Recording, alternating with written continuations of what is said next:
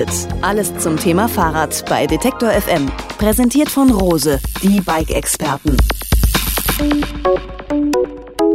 Im Alltag sind sie längst angekommen und unter Mountainbikern ein viel diskutierter, um nicht zu sagen umstrittener Verkaufsschlager E-Bikes, also Fahrräder mit Motorunterstützung. Streng genommen müsste man Pedelec dazu sagen, denn die Akkuräder geben nur Motorkraft dazu, wenn man in die Pedale tritt. Im Sprachgebrauch hat sich dafür aber der Begriff E-Bike durchgesetzt. Bisher nicht durchgesetzt haben sich E-Rennräder, also schnelle Straßenmaschinen mit Motorunterstützung. Allerdings zeigen vor der Eurobike 2017 große Fahrradhersteller entsprechende Modelle und auch Konzepte.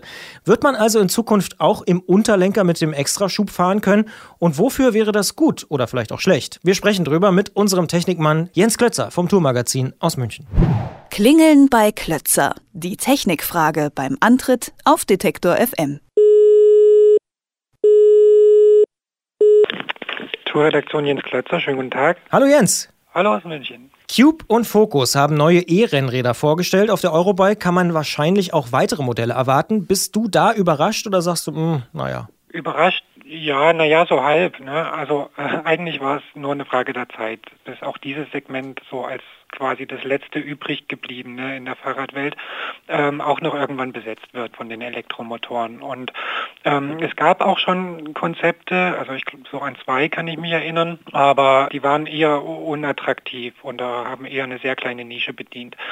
Und ähm, so richtig wusste man noch nicht, wo die Richtung hingehen soll, wem so ein Elektrorennrad nützen soll und damit auch, wie es denn dann konkret aussehen soll. Aber naja, die Hersteller versuchen natürlich immer neue Märkte zu erschließen und das ist jetzt irgendwie noch übrig geblieben und jetzt stürzt man sich da drauf. Nun dürfen solche Räder nur bis 25 km/h per Motor unterstützen, wenn man sie nicht als sogenannte Kleinkrafträder mit Versicherungskennzeichen betreiben will. Bisher bleiben diese neuen Modelle unter dieser 25 km/h Schwelle. Mit dem Rennrad ist man ja allerdings oft schneller unterwegs. Was bringt dann so ein Motor? Das ist genau die Frage, ne, die man sich stellen muss. Also 25 km/h mit dem Rennrad ist kinderleicht, zumindest in der Ebene. Das fährt man ganz einfach und dann stellt sich natürlich die Frage, warum soll ich da irgendwie kiloweise äh, Motoren und Akkus mit mir rumschleppen, wenn ich das ganz alleine kann. Es bringt eigentlich nur was, sobald es bergauf geht. Also dann werde ich langsamer, dann brauche ich einfach höhere Leistung, wenn ich da schneller fahren will. Und eigentlich nur in diesem einen Fall, wenn es steil bergauf geht, dann nützt mir ein Elektromotor was, solange es sich auf 25 km/h beschränkt. Es gab auch schon ein schnelles Rennrad, so ein S-Pedelec, was irgendwie 45 km/h fährt. Aber durch die gesetzlichen Bestimmungen ist es da so, dass ich ein Kennzeichen brauche, dass ich irgendwie ganz viele äh, Rückstrahler, Seitenstrahler brauche. Ich brauche sogar einen Rückspiegel. Und da wird ein Rennrad natürlich unattraktiv, wenn man so viel Zeug drin baut.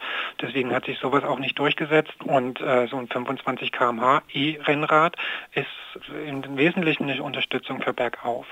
Aber ist das wirklich der einzige Anwendungsfall, wo das sinnvoll ist, wenn ich in den Alpen einen Pass hochfahren will? Oder gibt es auch andere Zielgruppen, wo das vielleicht doch interessant sein könnte? Naja, man kann natürlich auf Zielgruppen schauen, die jetzt nicht in der Lage sind, 25 km/h mit dem Rennrad zu fahren. Also zum Beispiel Reha-Geschichten oder Senioren oder so.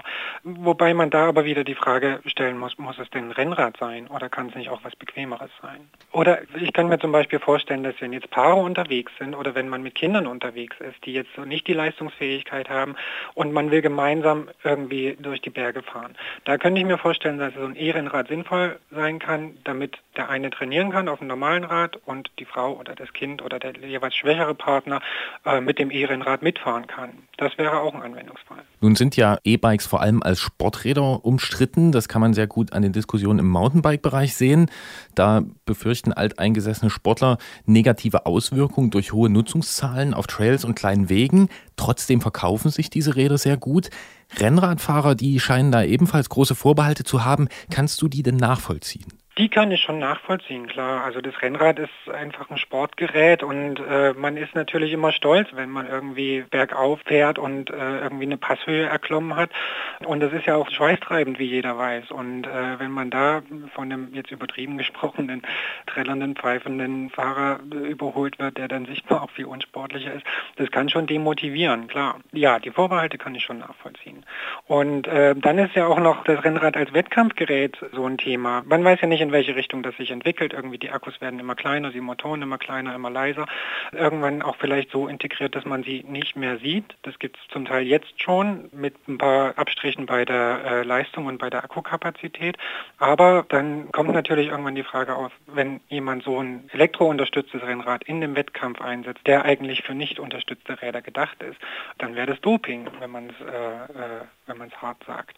Und ähm, ja, dann stellt sich natürlich die Frage, wer kontrolliert es äh, und so weiter und so fort. Ja, und da gibt es ja auch einen aktuellen E-Doping-Fall, ne? Es gibt einen, ja, aktuell einen zweiten E-Doping-Fall bei einem, äh, ich glaube, Amateurrennen in Italien war es ein ganz unbedeutendes. Ja, auch ganz interessant. Der Mann wurde Dritter in diesem Wettkampf. Äh, man muss aber dazu sagen, dass er schon 53 Jahre alt war. Und ja, aus dem Feld gab es wohl Hinweise an den Veranstalter, dass da irgendwas nicht ganz koscher ist und dann hat er nachkontrolliert und tatsächlich war an dem Rad ein Motor versteckt. Aber dieses Argument mit, äh, man ist beleidigt, weil man ja so viel trainiert hat, wenn man den Berg hochfährt und dann kommt jemand pfeifend vorbei, ist das nicht auch so ein bisschen die gute alte Zeit, so ein bisschen sehr konservativ? Das ist es, klar, aber das gibt es und das erleben wir gerade beim Mountainbike ganz stark. Da ist es so ein bisschen Besitzstandswahrung, ne? also die, äh, die Mountainbiker, die sich da ihre Trails oder ihre Bergankünfte hart erkämpft haben, die würden da auch gerne unter sich bleiben. Und die fürchten jetzt natürlich, dass da eine Welle an unsportlichen E-Mountainbikern ihnen da ähm, den, den Platz oder die schöne Natur streitig macht. Ja, also sowas kann man natürlich nachvollziehen. Ist jetzt beim Rennrad nicht ganz so krass, weil wir müssen alle auf der Straße bleiben. Und wir haben eh irgendwie Autos und Motorradfahrer auf den Alpenpässen um uns. Da würden mich jetzt Elektrorennradfahrer nicht so sehr stören. Aber auch die Argumente sind da da natürlich. Du hast vorhin schon angesprochen, es gab da jetzt schon mal so ein paar äh, Modelle im S-Pedelec-Bereich, also schnelle mit so hübschen Rückspiegeln und Reflektoren und so. Jetzt kommt das Thema aber neu auf. Warum gerade jetzt? Hast du eine Idee dazu? Na, ich glaube, dass man die Segmente so abgegrast hat. Ja, also erst das Trekkingrad und das Lastenrad, wo es irgendwie am meisten Sinn macht und Alltagsräder, wo der Zuspruch zu einer Elektrounterstützung sehr groß war. Dann hat man sich irgendwann an das Mountainbike rangetraut, hat gesehen, boah, das schlägt ein wie eine Bombe, also die verkaufen sich jetzt auch richtig gut. Und jetzt weiß man nicht mehr so richtig weiter oder sucht natürlich nach neuen Feldern, wo man sich ein bisschen austoben kann als Hersteller. Und das Rennrad ist eines der letzten, das äh, noch übrig ist, was es noch nicht mit E-Unterstützung gibt, zumindest noch nicht in breiter Masse. Und die Technik ist weiter, die Motoren sind weiter, die Akkus sind leichter, man kann das alles viel besser integrieren. Auch die Entwicklungsschritte sind gelernt und so. Das fällt denen auch jetzt einfach leichter, so ein Rad zu entwickeln oder auf die Räder zu stellen. Ja, und dann sieht man das jetzt an der Zeit, dass man mal so vorfühlt mit so Studienkonzepten.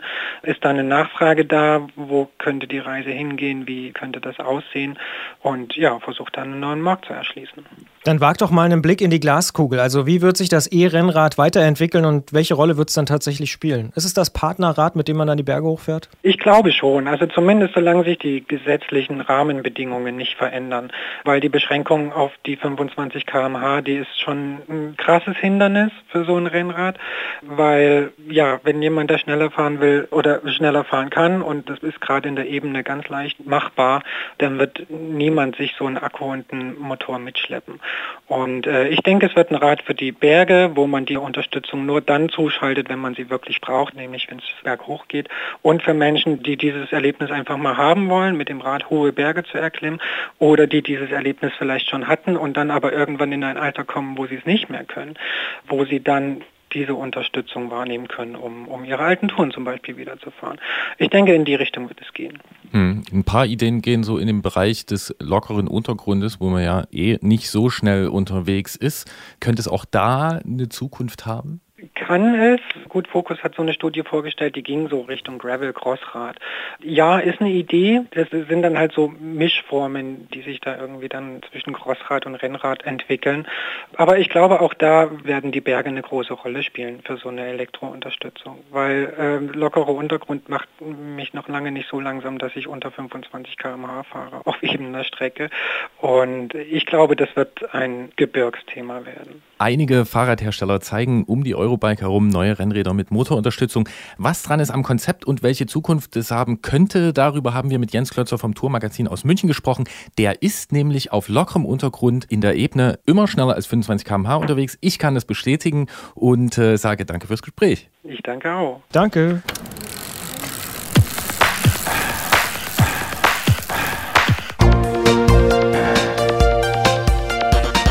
Antritt. Alles zum Thema Fahrrad bei Detektor FM. Präsentiert von Rose, die Bike-Experten.